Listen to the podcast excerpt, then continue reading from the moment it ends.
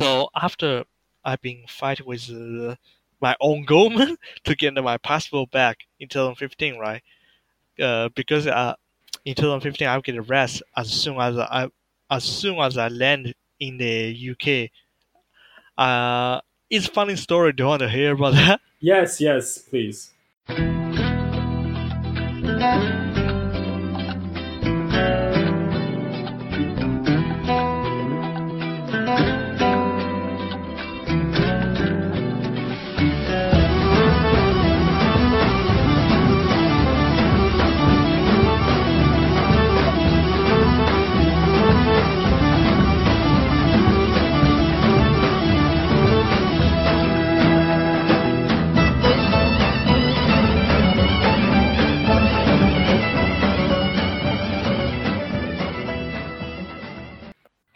Welcome to another episode of Silk and Steel.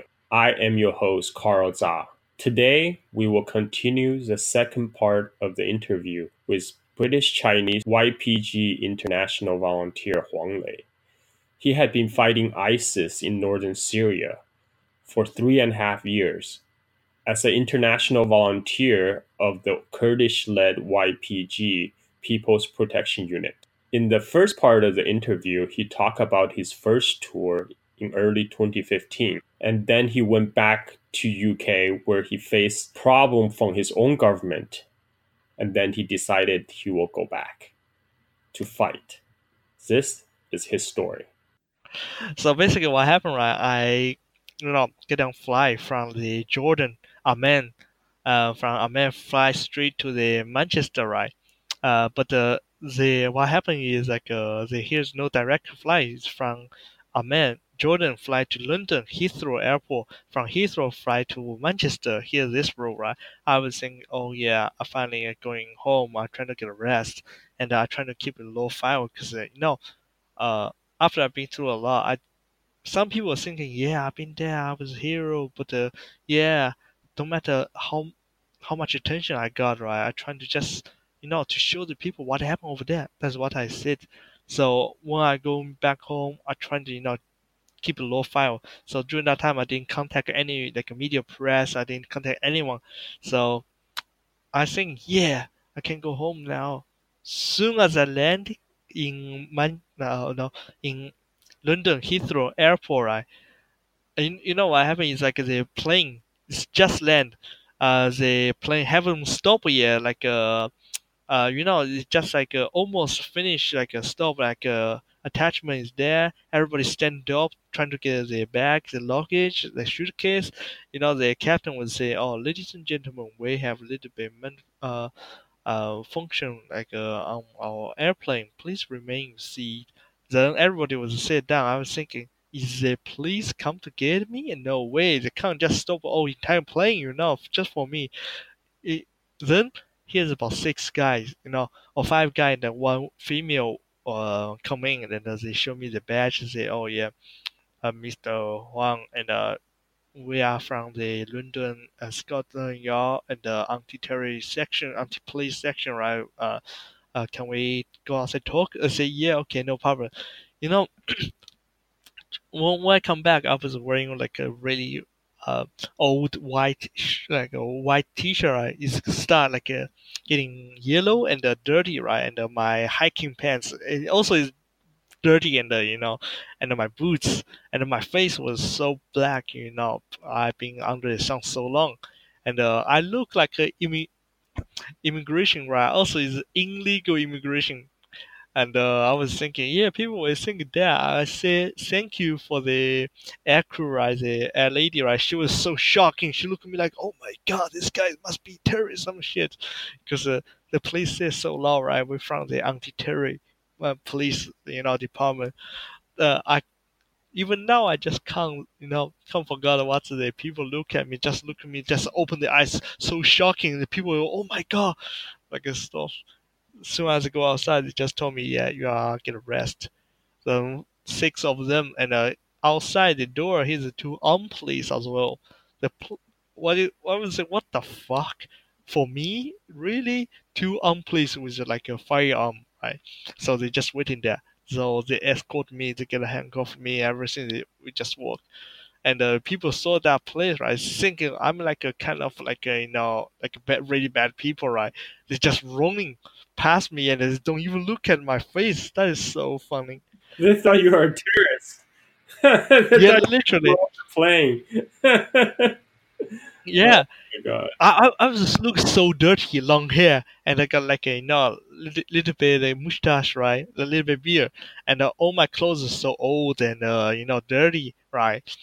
Uh, and uh, here's a six detector, two on the front, uh, left uh, one on my left, one on my right, and two on the back, and uh, on on the back is here's two on police as well. I say, oh my god, shit. Uh, I, was get a handcuff and uh, I was so right. They will hide the handcuff. No, they don't hide anything. They just let me walk on the middle of like a you know walkway right inside the airport. Here's a lot of Chinese people just oh shit shit just running past me. I just can't stop laughing there. During that time, I was thinking, I went over there. I don't want to be, become a hero. I don't want to be you know, uh, become anyone. I just wanted to to fight against this evil, trying to you know protect our country from them, right? Oh, so I went over there, fight against terrorists. Then I come home, become like a potential terrorist. I was in my mind is literally I think about that. I was really fucking sad, depressed, and uh, you know, really disappointed.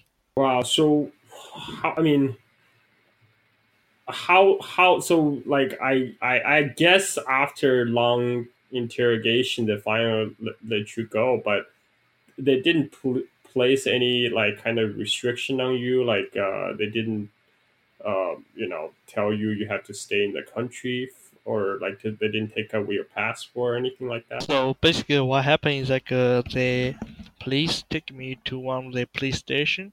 In, you know, like uh, in the place where like I can't see outside, so I don't know which police station. Then I was like uh, in, that was to say investigation by police, like you know some like a DC right from the anti-terror from Manchester, right? So they asked me like a question. They want to ask a lawyer all this shit. So after normally you can like uh for no good like uh you if you don't have like a warning or some like uh, from the court, right? You only can detain people for 24 hours. But uh, for my first time, I was detained for 48 hours. I was literally living in this cell and eating some shitty like food. You know, also that day right is Friday night and uh, some people get arrested. You know, uh, and put in the cell. The guy was so screaming and shout, driving some shit. I just thinking, oh yeah, I don't want that you treating me as a hero, but uh, now you treating me as criminal. You putting me with another criminal on the cell. That's my first time in my entire life, right? Uh, was uh, get arrested and put in the cell for more than like a more than day, you know. Um, wow. I, I, I'm I'm sorry, man. I, I'm sorry for what happened to you. Um, but uh, but like they after they finally let you go, there was no uh, travel restriction on you or anything like that. Uh, after they let me go, right, like they take my passport, my wallet, my everything, even my sh- my shoelace, right. So I walk outside the police station. I have nothing. Oh, I supposed get a flight from London to Manchester, right? So because you know I've been staying there like two days, right? They cancel, right? And uh, no refund as well. And I was asking them, said, how I go back to Manchester. So they bought me a train ticket from London to Manchester, right? And uh, that's it. Uh, they let me go about like one o'clock afternoon, but the train was about six o'clock. Uh, you know, here's about five hours. What I'm going to do in five hours, I don't know anyone in London. I have no mobile phone. I have no money, literally, right? And uh, I didn't even have lunch here. I just, you know, they let me go outside. I've, first time I feel like I'm homeless. Like uh, I was staying in a police like a station right after that. This they just kicking me out. Just yeah, just go home. Just like that. The I went to the uh, uh train station right, or from police station to the train station. I was there. I saw the one of the detector. Yeah, he was saying feel bad for me as well. So he gave me five like a uh, five pound right to ask uh to to ask me to buy some like food for myself. I was so touched, right? Five pound, or yeah, maybe five US dollar, right? It's not that big money, but for me during that time, oh my god, that is saving because I'm so hungry, starving, right? Because the train from the London to Manchester is two hours, two hours as well, and I don't know when I go back to Manchester who I'm to contact. My family already like you know already say yeah, you know, my son, go away, go fuck off, do whatever fuck you want.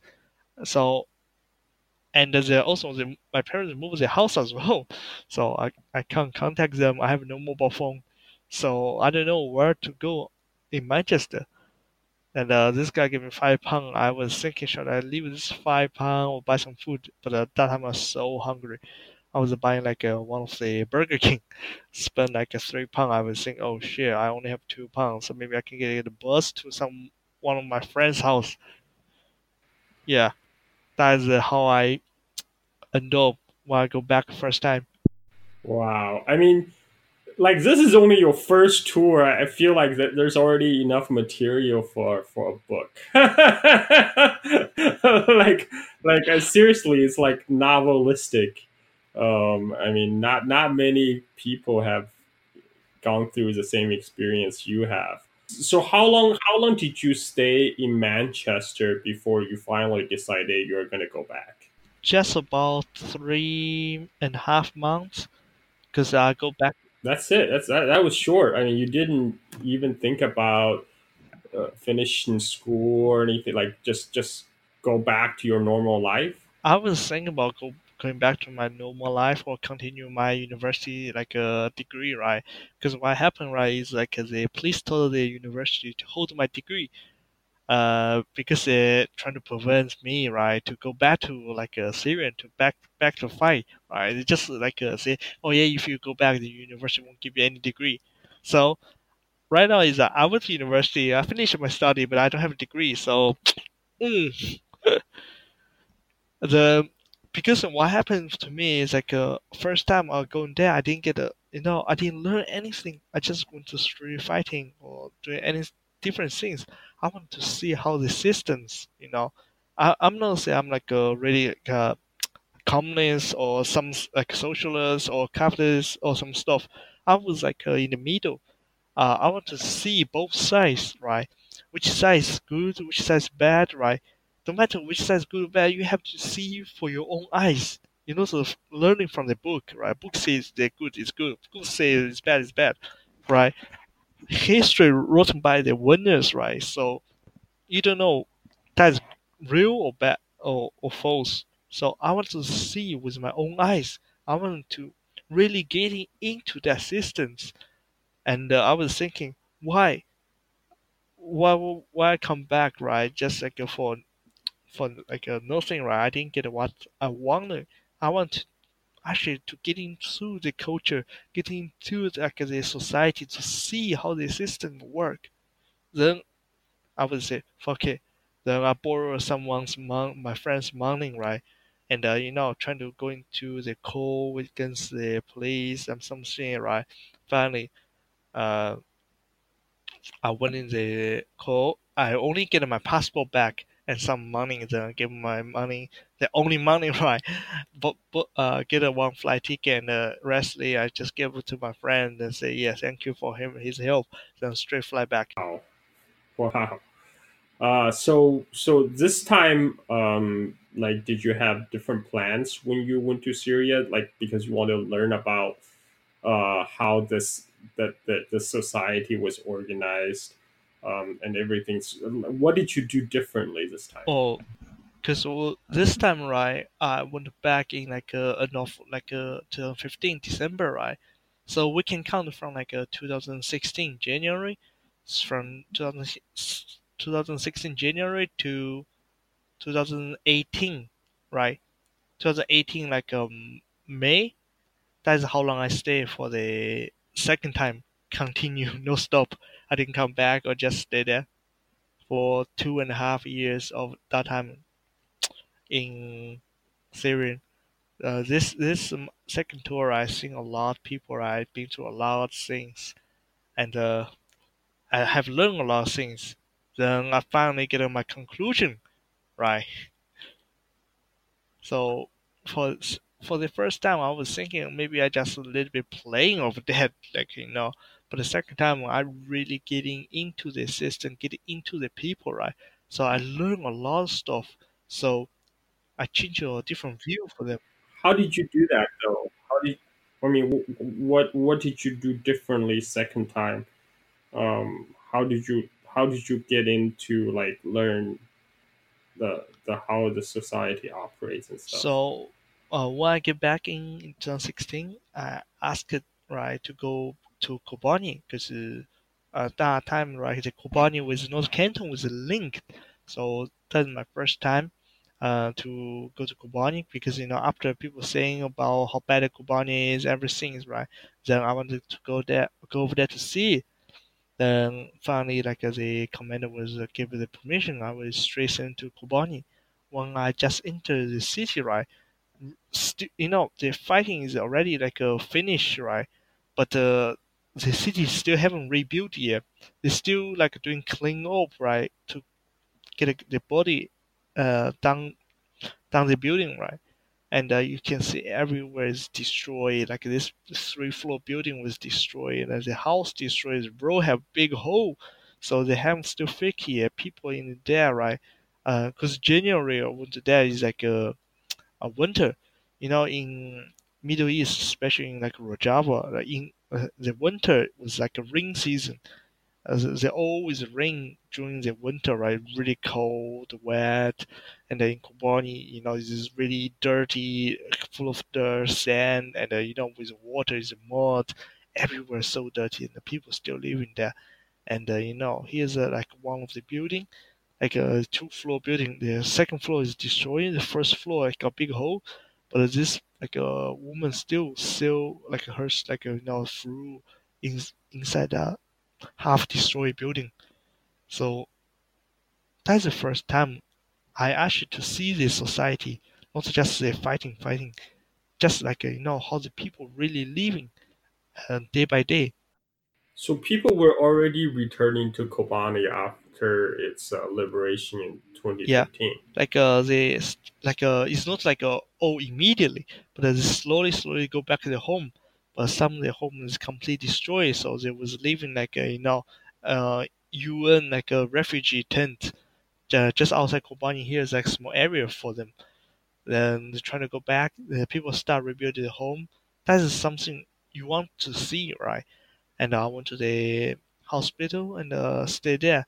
I was thinking about, oh no, I was doing the same thing. I was told the commander my experience. He said, yeah, you can be like a the par like a paramedic, right? They actually have like a three ambulance inside the hospital. I was so surprised. But the three of the ambulance, right? Two is from Germany, one is from France. I was so confused. How the fuck you you guys have like a three ambulance, a real ambulance, but it's from German German ambulance and the French ambulance.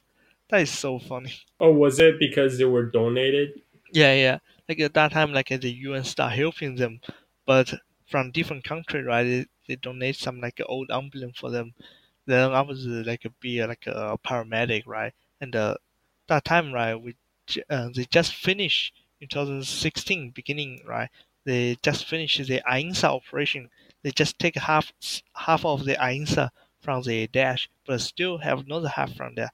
So our job is like uh, take the injuries from the front back to the hospital, but uh, that is a long way from the AINSA to the Kobani's uh, hospital is about 15 or 20 kilometers. And uh, here's no aid station or any hospital during there. And uh, here's only like a one volunteering like a group? Called Heyva Sor is the local uh, volunteering like a medical group, right? Stay in the front. That's it. And uh, they don't have enough equipment. So I was thinking, oh, shit, this is going to be bad. then I stay in that place right for one and a half months because you know I sing like really you know the still seeing a lot horrible stuff in the hospital, right? So you went back to work in the hospital even after what you went through the first tour? Yeah, because you know, like they was asking, right? Uh, what do you want to do to do this time? Because last time uh, they asked you this very similar to fighting, but this time they was asking, uh, what you can do. I was asking, can I go to see the political side? They say no, you can't. So can I go to the hospital? Yeah, you can. So I have no like a too many choice, so I straight go back to the hospital. Then, but the it's good from the hospital is like 'cause one day you're working, one day you are free. During the free time, right, I was so lucky, right, to find one of the Kobani. They just rebuilt this la- language school for Kurdish language. I always uh, uh, know the uh, American do uh, go to the uh, Kurdish language to learn the language. That's actually my first time start learning the language, so I can talk the Kurdish with them. So they have a like do they don't they have a instructors especially for the international volunteers or or is this just a general general school? Oh no, this is this one is a general school, like right, for all the Kurdish people, right? Like uh, learning like uh, Kurdish. Because what happened before is like uh, you know during the wartime, there's no school. Before that, right, like uh, the regime are forbidden the Kurdish people to speak their own language, right? So they only like a recognition like their language is Arabic. So not a lot everyone can speak like Kurdish. So they created the language school. So trying to teach uh, like people their own language. If you like, uh, I was thinking about that if I'm Chinese, right, and uh, here's some like country, right, and forbidding me to speak my own language, I definitely will going like I say fuck that shit. And uh, I went to them Yeah. and uh, learn the language. Then after that was uh, I was I, I was able to communication with the commander.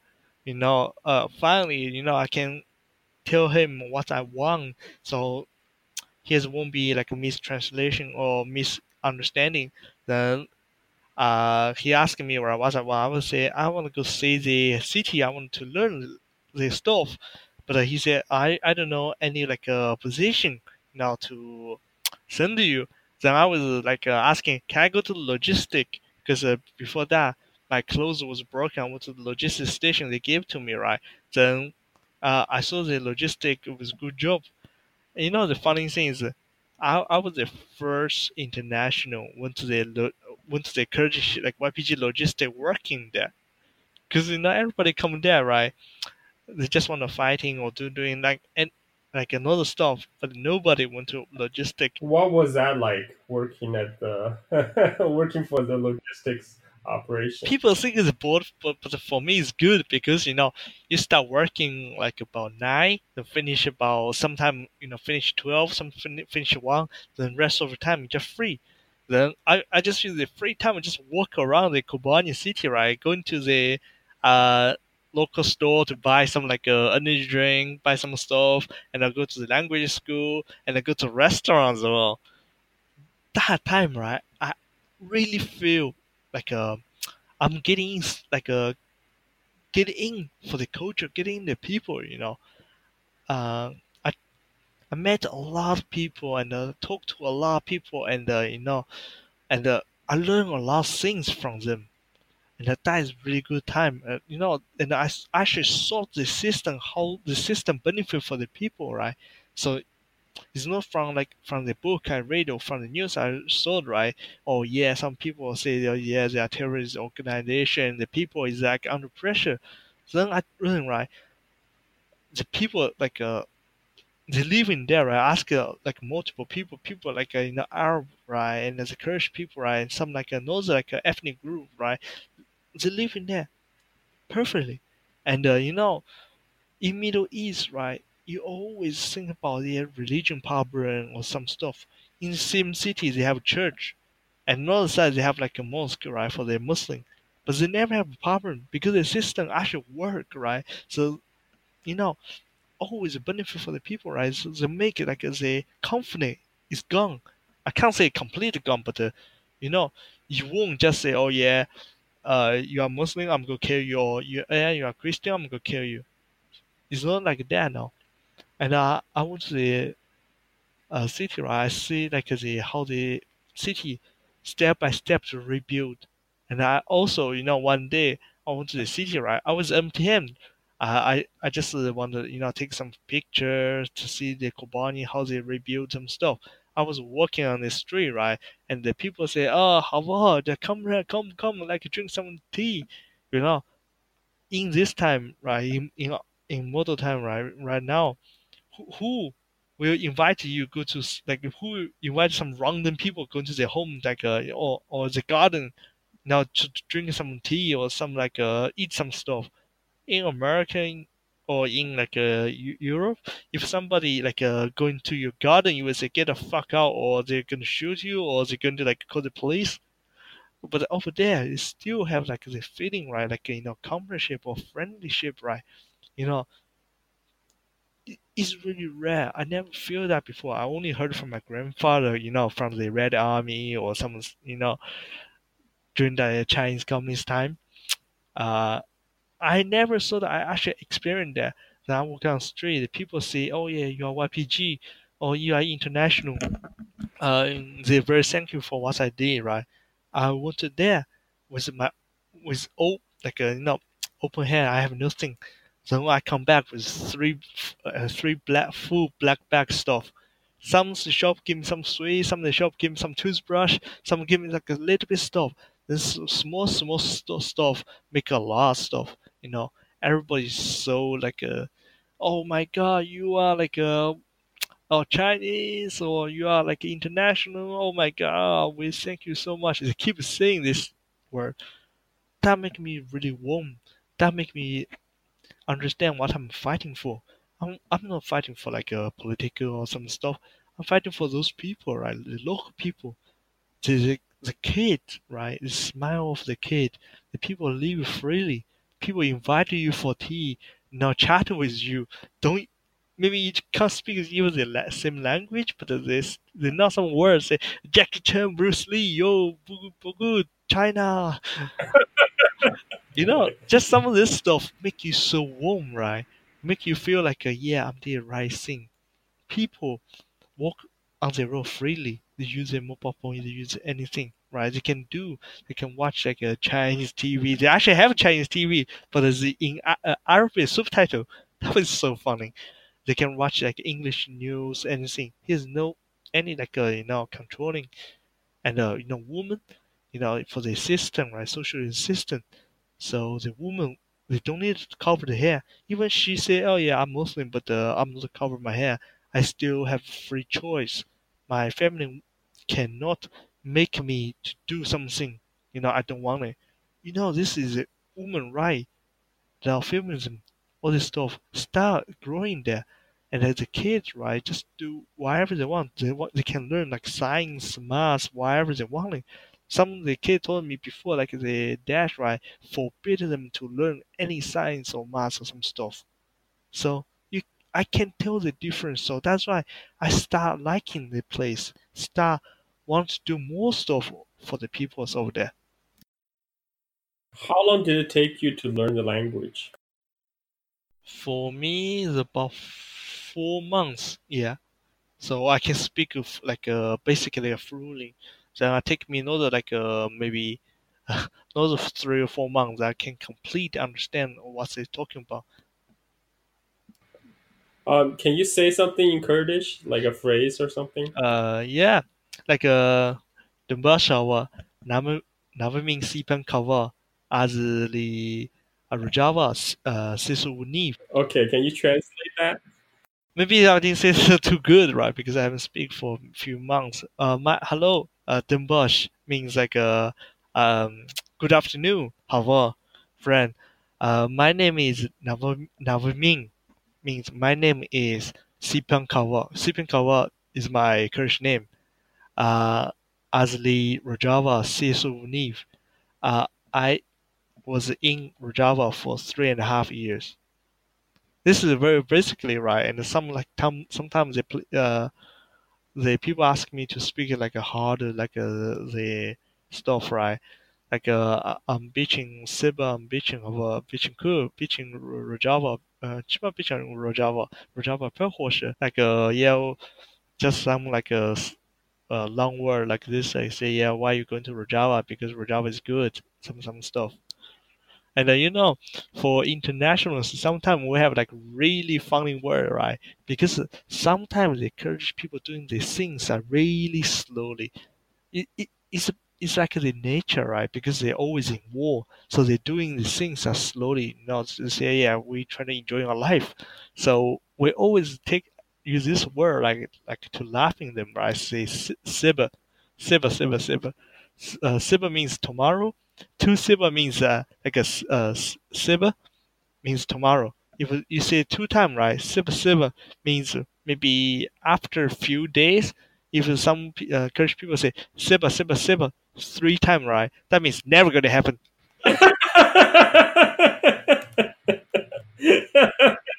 Sometimes we say that. Say, oh yeah, how about we need some like uh they have some stuff. Okay, silver, silver. Like you know, they just say like two times. Okay, few days. Or if uh, silver means oh, okay, maybe one day or two days. If they say three times, okay, 他们 how about silver, silver, silver? Means yeah, never going to happen. and uh, this is one word, right? Like uh, here's another word means kadahe. Kadahe means uh, forbidden, right? because sometimes they don't know how to explain or or how to get an excuse, right? It's just a forbidden. kind of have a chima kind of hair as no zani have why is forbidden? I don't know. So this is to where all the international you know, we take a joke about this, right? How for uh kind of hair, how simple. that is so funny.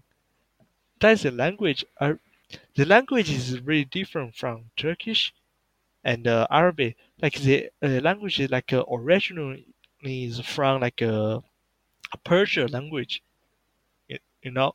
And uh, you know, it's funny things like uh, we can say one, two, three, four, five, right? A yek to do, say, cha, pinch is one, two, three, four, five.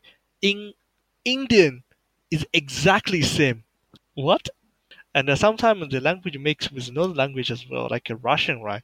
Russian, like a thank you is a spas, uh, spasibo, right? I think so. And uh, in Kurdish, right? Spasiba. Uh, uh, spasiba. And uh, in Kurdish, right, is spas. So quite similar. Uh, And uh, some of the word with Russian similar as well. I said, whoa, the language is really different. yeah. So, okay. So, so you went to work in the log. How long did you work at the logistics uh, department? Uh, I was in logistics for two two months and three weeks. Then after that, I've been coding to because you know you know I was learning like uh, the Kurdish really hard, and uh, they think I'm Kurdish very good, and uh, they say yeah, how we need you to go with another group, like uh of international right, so you can translate for them. So during that time, I was like uh, sent with another group to go into AINSA. During that time is about like uh, 2016 May. That time is like uh, Operation AINSA. So we was going to push to the south side because you know during the same year 2016 uh, after May I think May or June or July they announced like uh, the Raqqa offense in that time as well. I was there as well when they announced like, uh, the Raqqa campaign. I started. I was just right next to them. I remember seeing your picture on on Twitter. Uh, there's some Kurdish uh, pro YPG uh, Kurdish activist uh, tweeted your photo on, on on Twitter. That's that's how um, originally I was getting most of the information from about you, and then I would take those photos and uh, uh, post it on Weibo, right for for the Chinese uh, for the Chinese social media users. Uh, that that's after your Weibo got got uh, basically suspended, right? so so Yeah. I was doing so I was I was taking all these uh, snippets of info I can glean from Twitter, and I I, I keep uh, people in China updated about your progress. that, that's that's how a lot of people were because you you had a you had a big fan base at one point. I remember you had like ninety thousand followers or something on on Weibo, um, like quite quite quite a bit, uh, almost like hundred thousand um, yep. before he was suspended. and and so a lot of people. So I was used to post a lot of stuff on of Syrian war in on Chinese Weibo, and a lot of people would constantly ask me about you. At that time, you know, the only source of information I have is whatever I can find on Twitter, and I will see your image get get posted during those campaign. I remember that, like during the Raqqa campaign, they, they said, "Oh, here's uh, here's Huang Lei. You know, he came back. he came back to do the Raqqa campaign." I remember that. You know, I was always there because you know I don't have internet like uh, all the time, right? So I can't post anything after my Weibo get blocked. I say, okay, fuck it, I just do my own thing. And uh, here's what, because at that time, right, I was like a, uh, kind of like a bodyguard for one of the commander, right? Because uh, he know me for a long time. He said, "Hava Sipan, you come with me, you will see a lot of action." I say, "Okay, come on, Hava." Then turn out I just be one of his bodyguard. And I think he's doing this because, yo, check me out. I have one Chinese like a YPG bodyguard. You don't have it. I feel like uh, he just turning off. Really, he saw the every commander say, "Habasi pen, wala wala, come come." Then he he just say, "Yeah, look, my bodyguard, my Hava." You're his personal Jackie Chan. yeah, and uh, he he was quite high rank as well. So I can what I can say, I said no, no. I said okay, yeah, yeah, yeah, good, good, yeah. Whatever you see is all right. Oh my god, that, that's like a after that, like uh, it's kind of like a uh the time like, like the point to change me because uh, I start meet the high up like you know from the political side, from the military side, from the journalists then I start touch more, more, more different peoples, right? And uh, they was asking, say, yes, I was plan you should go into on the photo, right, to show the world you are in the Raqqa campaign. I say, fuck no, why, why, why that's so awkward? You, you can f- see, right, that campaign, and uh, when they're doing the interview, all this stuff, right, here's about literally, I was counting, right, almost 1,000 people during that area. So many people, right? I was so shocking, right? They actually have some like on vehicle, some stuff like a, a Hummer, right? Like one five five, like a oh no, one oh five, yeah, Hummer. All this stuff. I was Wait, this was the time when um, they said they were going to I like they were gonna push from Ain Issa, but what what actually ended up happening is they they went over across the river to liberate to to to Manbij, right? Was that did I remember that correct? Yeah, like a, like the original plan is created diversion. Like they announce uh, attacking, they actually attacking Ainsa, They taking full full control of Ainsa. Then then then they clean like uh, the village a little bit. Then they make the what they call is the international road, right, from the Ainsa to the border. So they clean that road, they rebuild that road, then they start putting all the force, everything right. Uh, we are get ready to the Manbij. Manbij literally, what I can say right is literally like a slaughter ground. You just go in there, you get killed. Isn't one group inside, the group get killed. Really, really bad. I never see anything like this in my entire life. This was during your second tour. Yeah.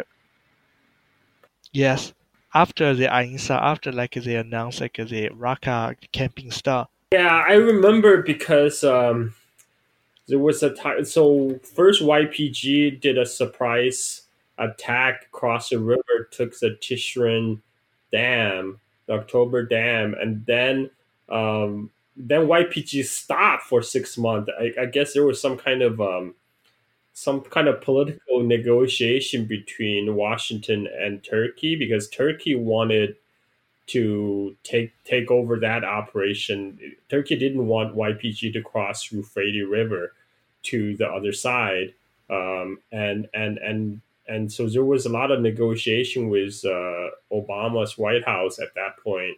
Um, that then YPG stopped basically stopped uh, after establishing a, a, a, bridgehead on the river and it stopped for six months. And, and what ended up happening was uh, Daesh or ISIS, they had basically six months to prepare for the defense of Manbij. They, they built a lot of fortifications and they basically, you know, um, they were prepared basically. They knew a, a, a, attack was coming and they they had six months to prepare for it. So um, yeah, yeah, and and I remember you were telling me that it was a really hard fought campaign, right? Yeah, like you know when the campaign start, you know how I, uh, I still contact you, I still contact with you on Weibo, right?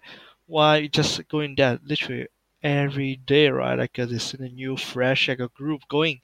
Then second few days, right, they come out, right, just like half of them, or sometimes the entire group in wipe out, complete wipe out.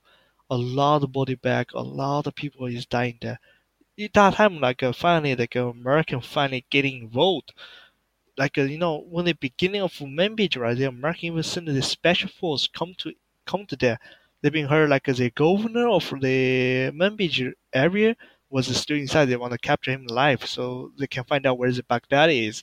So one day, right, when the beginning, one day, like uh, here's about seven Humvee convoy and all the stuff they come in uh, every like the people get off the uh, Humvee right? There was a, like a dress full like a, you know American gear and you can tell they're special force because they were get a M4 and all was good stuff and a pistol and everybody have like a long ass radio and a big beer everything you know. You know just like the movie but uh, they not like a movie say yo I'm so big. They're just normally talking right? They're trying to be like normal. And uh, also the international, the Americans say, "Oh yeah, fuck yeah, American, fuck American, yeah," like this. You know, the funny thing is, after they went inside, and on second day they went out like they literally just one guy get a serious injury, And another guy get a, like a light shot, so they was pulling back from the, like the or something. And uh, before they left the main beach, right, they told another American guy, "Say, you guys get the fuck out of here. I've been in special force for 30 years and never seen shit like this." So that's the what the, the original word and what he said to another American guys. Some guys literally just watching, saying, "Where are you guys going? Oh my god, no! Don't leave us!" A lot of people, right, like uh, leave like Rojava during or after Manbij and uh, I was counting around about uh, 50 or 60 people leaving during the Moon Beach or and after Moon Beach because every day. This is an international, right? The, the from the international volunteers. Yeah, like uh, you know, here's a few volunteers and get a kill, and special here's one guy called Ding, and uh, his Kurdish name is uh, Shahid Gavala, and uh, he's from the uh, Britain. I was with him um, on the first tour Second time I met him, but uh, I didn't talk to him a lot, and uh, he was on the front, and uh, he been sent to another area. I was on the uh, south southeast side, and he was in the south like a west side, you know. And they would get shooting so hard, right? And the RPG hit him, and uh, he get a kill straight away. So sometimes, right, Moon Beach is really like a a big like a big step, a big point, like a turn point for me as well. So I wait. So you were you were involved in the fighting in Manbij? Uh, not to the beginning. Beginning, I was still the commander's bodyguard. Then after I've been keeping requests, asking them to go into the front, and then he finally agreed. Say, yeah, okay, you can go with this Kurdish group to go to the front. I said, yeah. Then the first when they be, beginning the fighting right with the Oscar, then start they move into the city, then they trying to they cut the city right, divide the city to multiple pieces, then slowly slowly eat the piece. So that's their tactic, right? So they basically like uh, split the city in, in middle in half. Then they try to attack the south and west side, right? Uh, first. So th- this was a this did. So when the beginning the southwest side is really fighting so hard, then the southeast and the east side start like uh, getting so many like uh, uh suicide bomb. So literally average one day, right? They will send one uh, suicide carbon or suicide bomb to come to us. So I was like doing like a, a checkpoint right on the highway from Moon Beach to the uh, cross the like uh, the Euphrates. So what happened is one day I was there, wake up, and I saw a bunch of people, civilian come. Because during the Moon Beach campaign, right, like a lot of like a uh, civilian come. You know, they escaped from the ISIS, and uh, the woman wearing black, and uh, the guy, that the Arab or something, right, the big, big, big, big beard. And uh, I don't know who was like a dash, who was ISIS, like a not dash, right? So we have to like uh, you know check them or stop them to question them, ask them. But uh, you know when, you're doing this, uh, when they are very close to you, you have to face to face. You can't shout. So during that time, one day, right, 2016, I think it's January. Oh, no, no, no, sorry, uh, July, or I think it's June or July. Just just one of this month, right? Can't remember the date. Yeah, yeah I think the Manbij operation started around like end of May. So yeah, you would you would be June or July. Then what happened is like uh, here's a group like a uh, civilian come out like they hold like the white flag right to show them like uh, they're civilian, and uh, here's uh, seven women cover the face and uh, uh some woman holds a kid and uh, here's three old like you know like a man's right that was uh, behind them, so we can't really see like what uh, they have. So they hold a big bag, right? We're being told them to stop, they actually stop, but they still move slowly to us. And uh, some like uh, the YPG going up there asking what happened. Then uh, what three of the guy from the behind they just put the AK out, start shooting, even the woman in front of them. So five five of the women die and uh, three YPG get a kill and after they finish the shooting, they just blow themselves up. That is so close. That's the first time I seen like a, a human body like in a suicide bomb. Uh, probably like uh, 20 or 30 meters. My ear was really. Oh wait, wait, wait. So so they start shooting, and then then there was um. It was was it a car bomb or, or was it like a, a like a like a suicide vest yeah. they strap on just a vest on the body, right? But uh, you know, before they blow themselves up, right, they use AK to shooting around them, right? And uh, when the YPG here, three YPG talk to the you know the women's right, and uh, one of the guys starts shooting through, you know, shoot the women's, including like uh, their wife or I don't know. Then also the YPG as well, they start shooting us on the checkpoint and uh, the another guy start running towards. Then one guy managed to shoot his leg down. Then he flew away in his best boom, big boom. That's why sometimes my right ear has got a big problem because that time so close, right? And my right ear literally, I can't hear anything during the time. Just and uh, one of the Kershaw uh, camera said my ear is a little bit bleeding, and uh, my head's literally like uh, you know how to say that uh, like uh, dizzy and uh, my I my right ear can't hear anything. My left ear just keep be like this. How close were you when when the suicide bomber exploded? Like uh, 20 or 30 meters. Wow.